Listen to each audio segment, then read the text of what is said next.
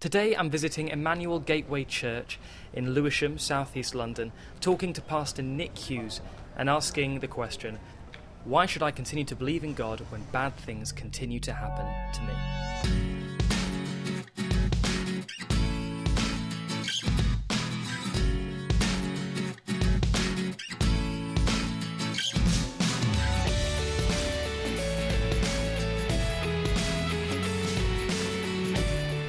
Hi, Nick. How you doing? All right. How are you?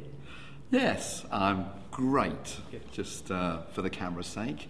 Off camera, I'll be saying mm, this is quite apprehensive, but we'll get there. So, we're doing a series called Ask the Pastor, and um, our question for you is uh, I'm a Christian.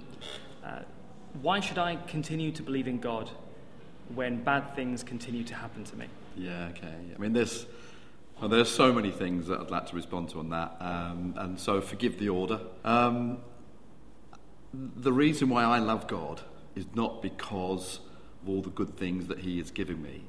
Uh, it's because of what He's already done for me. So if bad things happen to me, it's not like I'm keeping score with God to say, well, I'll keep believing if. I'll keep believing if you, you keep me happy, you keep me safe, you keep me healthy. Um, life happens to people, uh, good stuff and bad stuff. Um, and my relationship with Him is not going to be dependent upon those happenings in my life.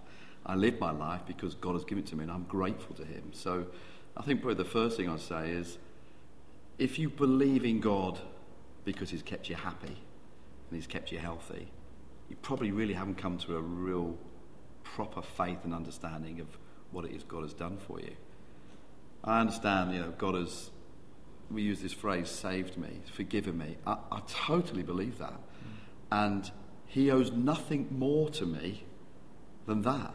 My eternal destiny is secure because God says, I've made a way for you. I'll live the rest of my life in gratitude for that. Whether good stuff happens to me or bad stuff happens to me, um, it's not dependent on that belief in Him. So my belief is not as fragile as if I'm going through a good term or a bad time. I think I understand how stuff can happen that puts us on the back foot, really rock our world. And it does make us ask big questions. I understand that. Another little thing that I run my life by is I, I don't make big decisions about life and belief in an emotional turmoil, in a highly emotive state. And of course, when we go through hard times, we're either very depressed or very angry or very hurt. They're very emotionally volatile situations in a life. And it's never good to draw big conclusions about your ultimate destiny or anything that is significant in life in that state. It's always best to walk away from that a little bit.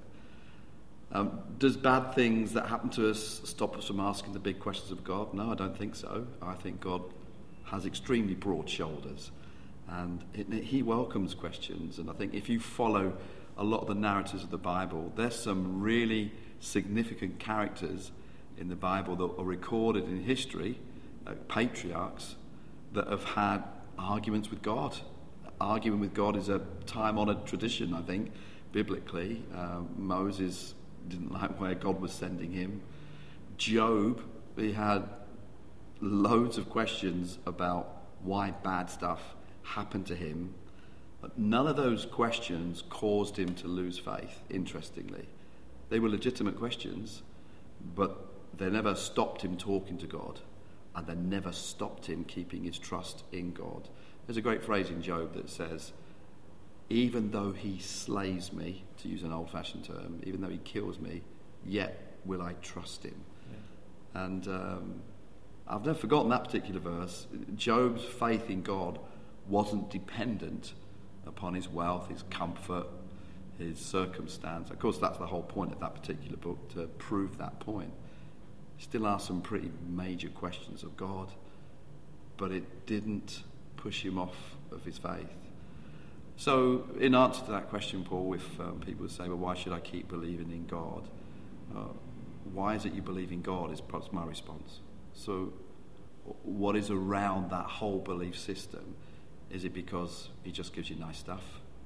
Or do you genuinely understand God has already done so much for me um, that whatever happens, He's still worth believing and putting trust in? I think there's an addendum. I'd say Stuff happens, but that's not the end of our story. Even death is not the end of our story if we understand it as Christians. So to make a rash decision about where you place your faith based on only going part way through your story of life seems a bit foolish to me because God has more in store. Um, even after death, Christianity teaches there's more in store. Um, so, would you want to risk temporary pain for eternal destiny? Why would you want to do that? If we're going to risk anything, I'd rather risk going in that direction and endure painful episodes. And I am sure I'll go through that in my life, I'll go through sadness, but I'd still rather hang on to God and see what His ultimate answer over my life is. Because I'm convinced that one day I'll stand before Him and He'll explain stuff that I don't understand.